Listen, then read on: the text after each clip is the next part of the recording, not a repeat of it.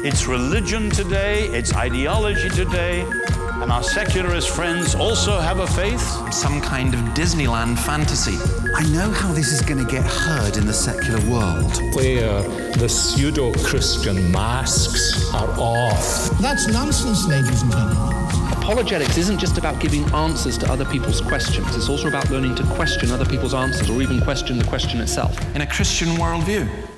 Well, welcome to Quantum number 115. Uh, Quantum is a podcast that looks at news and views from a Christian perspective and culture and so on. I suspect you're not going to get such a combination of news as you get on here, but maybe you, you know better. Well, last week we ended up where I had to put a wee insert about President Trump getting COVID after that debate. And this week, we're going to begin with this. Joe is going to invest that money in what we need to do around innovation. There was a time when our country believed in science and invested in research and development so that we were an innovation leader on the globe. Joe Biden will use that money to invest in education. So, for example, for folks who want to go to a two year community college, it will be free. If you come from a family that makes less than $125,000, you'll go to a public university for free. And across the board, Joe Biden and Kamala Harris want to raise taxes. They want to bury our economy under a $2 trillion Green New Deal, which you were one of the original co sponsors of in the United States Senate. They want to abolish fossil fuels and ban fracking, which would cost hundreds of thousands of American jobs all across the heartland. And Joe Biden wants to go back to the economic surrender to China, that when we took office, half of our international trade deficit was with China alone. And Joe Biden wants to repeal all of the tariffs Well, that President Trump. You'll notice something. I watched the debate between Kamala Harris and uh, Mike Pence, and it really was quite extraordinary. Uh, what I mean, extraordinary in the sense of how different it was from the previous one between President Trump and Vice President, ex Vice President Biden. I just thought it was, first of all, it was respectful, it was polite. Secondly, there was a lot more policy content in it. And thirdly, um, it was just interesting to see how people report it because, again, the kind of media is obsessed with being anti Trump. And so they struggled to report it. I mean, some were saying, "Oh, oh, Harris did better," but I think anyone watching that as a neutral would see Pence as the more presidential and the more informative. However, I would say that um, there was uh, something else as well, and that is after the heights of that debate, uh, and that's what I would call it. Uh, it was just so depressing to see the reporting. And let's take, for example, the New York Times tweeting out about a fly on Mike Pence's head. Now, it's little wonder that American politics is in the gutter. If every time it begins to rise above the gutter, even publications like the New York Times just pull it back there again. Okay, some other follow up from last week. In Armenia, the situation between Armenia and Azerbaijan that's continuing and it is pretty close to all out war. In Hong Kong, the Chinese government or the Communist Party are continuing to take over the whole territory. And again, again, so disappointing to see the New York Times publishing an article, publishing an article uh, defending the China, the Communist Party doing that. Now, if you want to know why the New York Times does this, you do need to read Hidden Hand. And again, I put a blog up this week looking at how the Chinese Communist Party buy influence, uh, and there's a kind of unholy trinity of progressives, capitalist corporations, and the CCP. And then there's the story, sticking with China and the Catholic Church, of um, Mike Pompeo, the Secretary of State, telling Pope Francis that he really should not be doing deals with the Chinese Communist Party. And I think we have to say amen to that. And then there's this extraordinary story of Cardinal Pell. Now, Cardinal Pell was the third highest figure in the Catholic Church. He was accused in Australia of um, sex abuse. He was found, initially found guilty and then on appeal found not guilty. But now there have been some extraordinary allegations that uh, a disgraced Catholic cardinal, Giovanni Becciu, I think is how you pronounce it, he was a rival of Cardinal Pell. It's been reported in three Italian newspapers that he's been suspected of paying $1.1 million in church money to bribe witnesses against Cardinal Pell. I I don't know if that's true, but the story itself, even the story itself, is breathtaking. All right, let's go to the United Kingdom and let's go to the Conservative Party virtual conference and let's go to the Prime Minister. I was going to say how great it is to be here in Birmingham, but the fact is that we're not in Birmingham. This is not a conference hall, and alas, I can't see any of you in front of me. There's no one to clap or heckle. And I don't know about you, but I have had more than enough of this disease that attacks not only human beings, but so many of the greatest things about our country our pubs, our clubs, our football, our theatre, and all the gossipy gregariousness and love of human contact that drives. Although I was superficially in the pink of health when I caught it, I had a very common underlying condition. My friends, I was too fat. And I've since lost 26 pounds, and you can imagine that in bags of sugar. And I'm going to continue that diet because you've got to search for the hero inside yourself in the hope that that individual is considerably slimmer. And uh, when you look. Search for the hero inside yourself. Search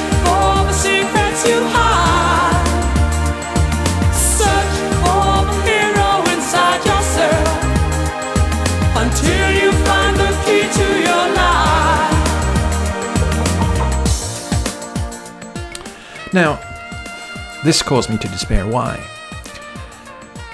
This was Jolly Boris. Good fellow. Yeah, everything's going to be rosy. And just to hear him talk, I, I found so much of it vacuous. The United Kingdom needs leadership at this time.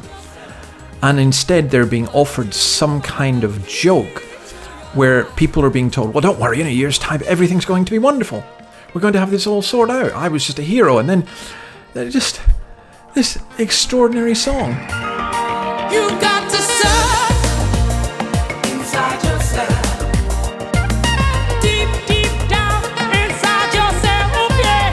You've got to search inside yourself. I mean, I had hoped that being so seriously ill with COVID would have taught Boris Johnson some degree of humility. And instead, he's still doing this weak and defeated, where there, there's no sign of any repentance and there's no sign of any humility. And what an absolutely awful message to give to people. You've got to search for the hero inside yourself. No, no. We, we need someone out with, something out with. There, there's no hero inside me. And you know what? There's no hero inside Boris and there's no hero inside you. And then the other stuff he was going on about this kind of, we're going to get juice cleanly and without guilt from the wind, turning Britain into a giant wind farm. Now, I think climate change is serious, although having read Michael uh, Shellenberger's Apocalypse Never, um, I think that people like Boris are far too simplistic. They don't realise just how much carbon footprints wind farms leave. But it was just so depressing. No answer to the immediate situation. In a year's time, everything's going to be wonderful. Just trust me and search for the hero inside yourself. That's not leadership, that's abdication of leadership. Okay, um, I wonder if you recognize this.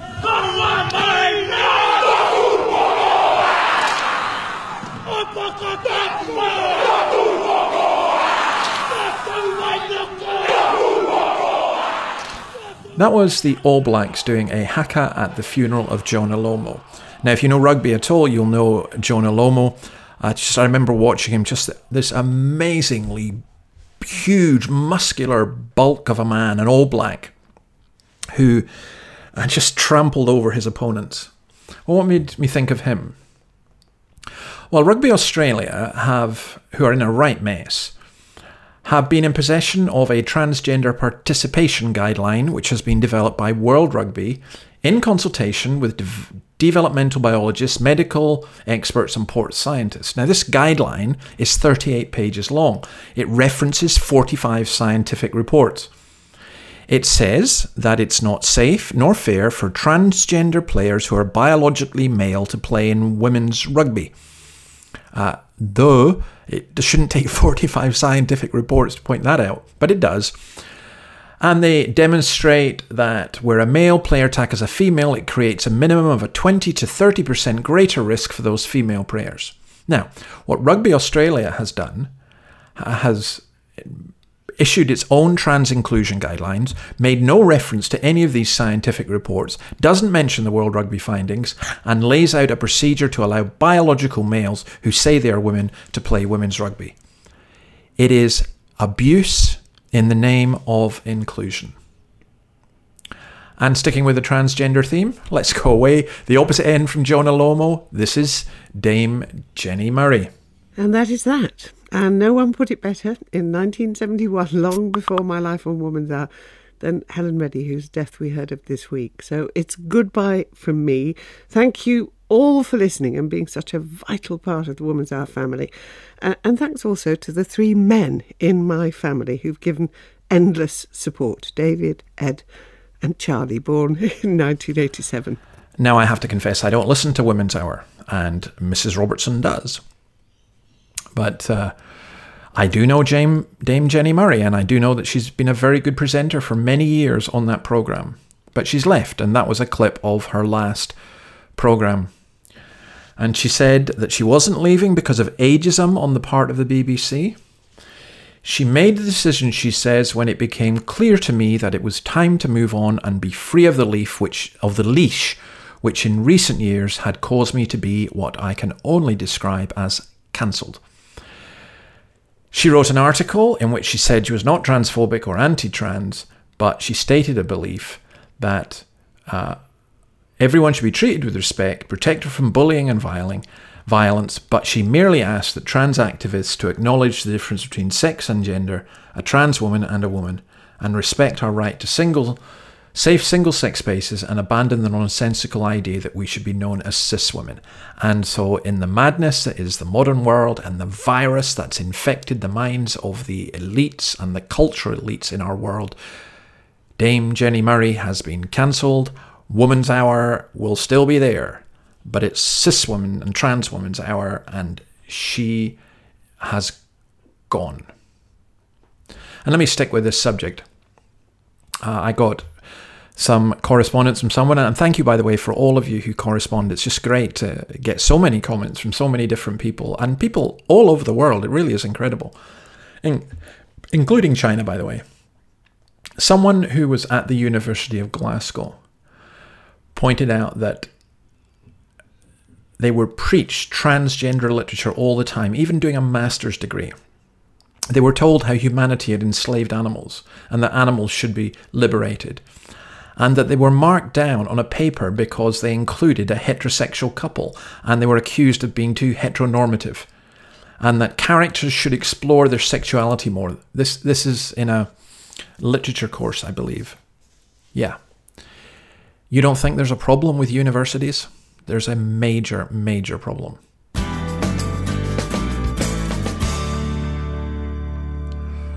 And there is a major problem in our elites. This is my quote of the week from Prince Harry. For as long as structural racism exists, there will be generations of young people of colour who do not start their lives with the same equality of opportunity as their white peers. As an example of total unself awareness, that, that is special. I mean, really special.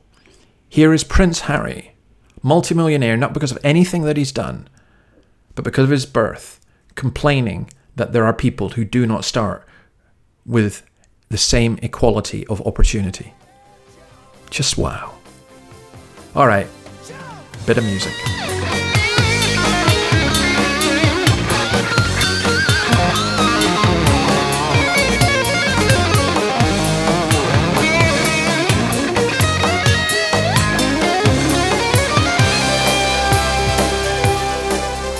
Course, was Van Halen, the band formed in 1972, uh, Dutch, American.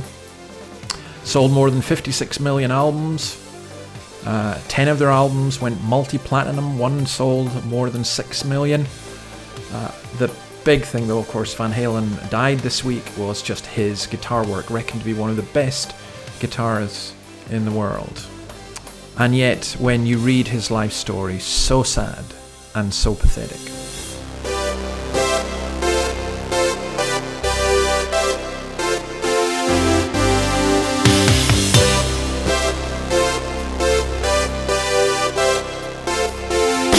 Might as well jump. Go ahead and jump. But that got me thinking about another brilliant guitarist. And I wonder if you've heard of this one. Ladies and gentlemen, at this time, I take great pleasure in bringing to you one of the greatest, one of the world's greatest gospel singers, and guitar virtuoso, the inimitable Sister Rosetta Tharpe.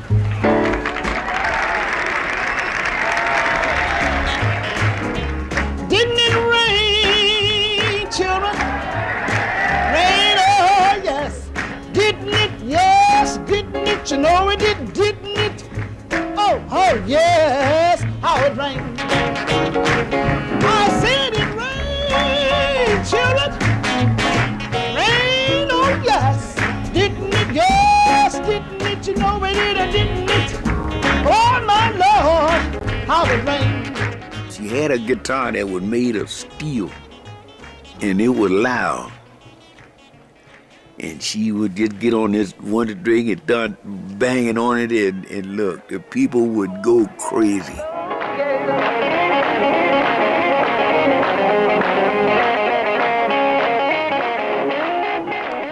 That's Sister Rosetta Tharpe. I think it was in 1964 at a railway station in Manchester. Now, if you want, you YouTube her story because it's an amazing story.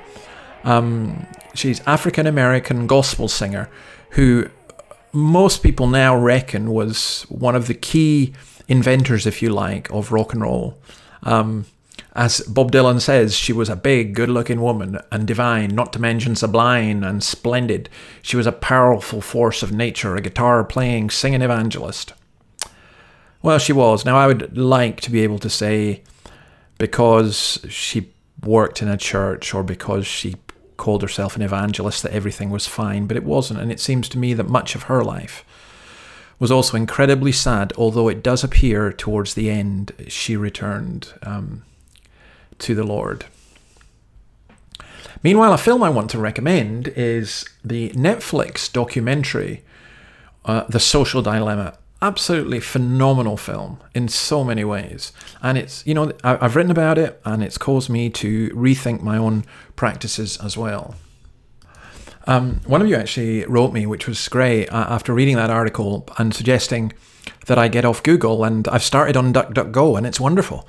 Um, I'm beginning to look at other ways that I can release myself from the tech giants because I am increasingly concerned about the censorship that they are showing. So both Twitter and Facebook removed this post. Now, this is the post, right? Flu season is coming up. Many people every year, sometimes over 100,000, and despite the vaccine, die from the flu. Are we going to close down our country? No. We've learned to live with it, just like we're learning to live with COVID. In most populations, far less lethal. Now, what's wrong with that tweet? Why is it being removed? It's being removed because they say it presents false information, but there, there's no false information in there. But it was a tweet by President Trump. And so down it goes. I think the way that the tech giants are going, we are going to end up in what is in effect an authoritarian technocracy. And the sooner ordinary people liberate themselves from that, the better. And that's why Google, bye bye.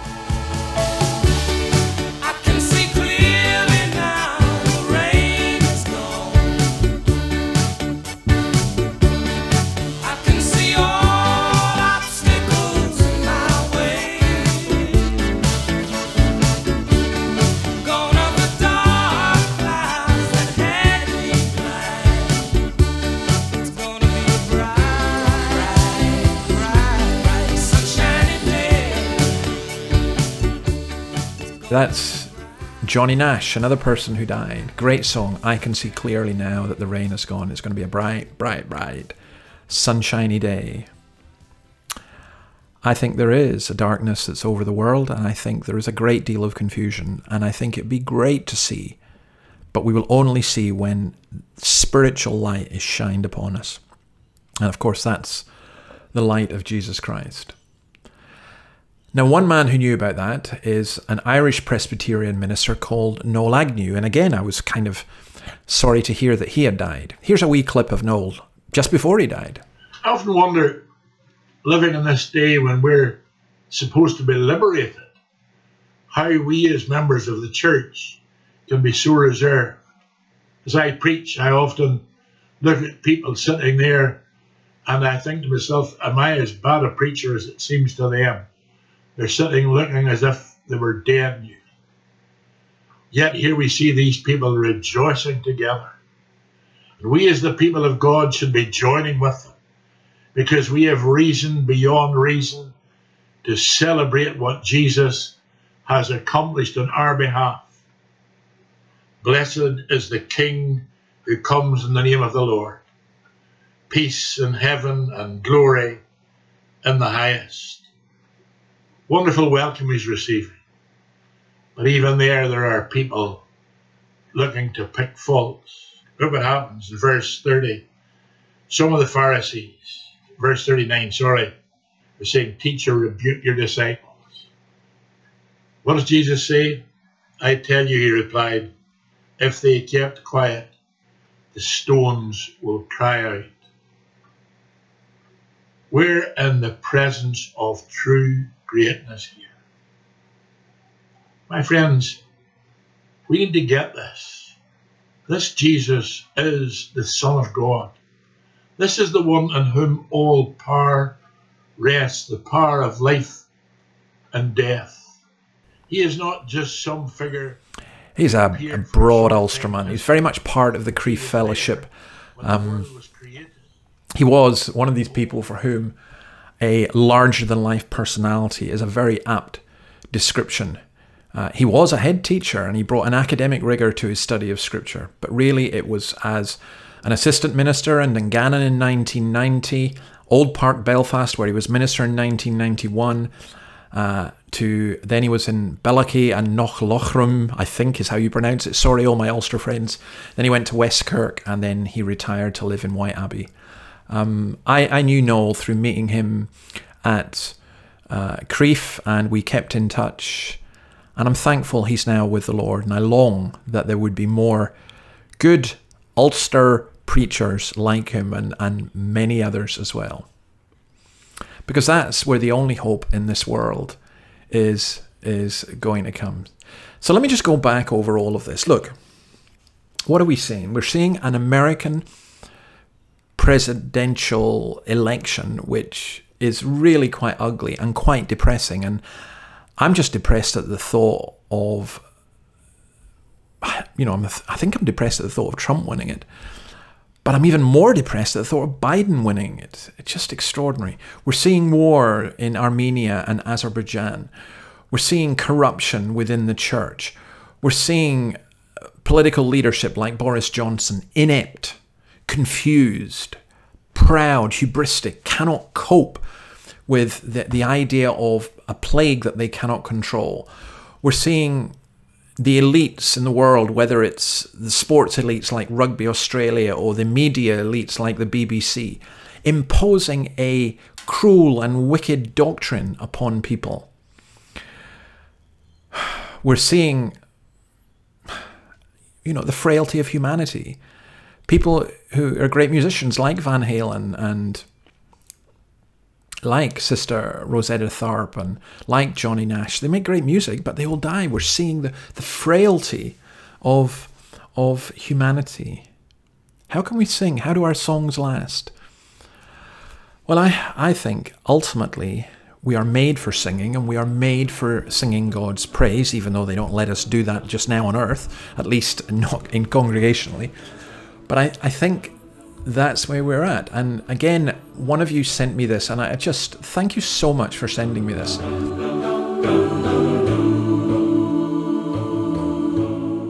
This is, again, the ingenuity of humanity. This is a virtual choir singing the great song, My Hope is Built on Nothing Less Than Jesus' Blood and Righteousness. On Christ, the solid rock I stand, all other ground is sinking sand.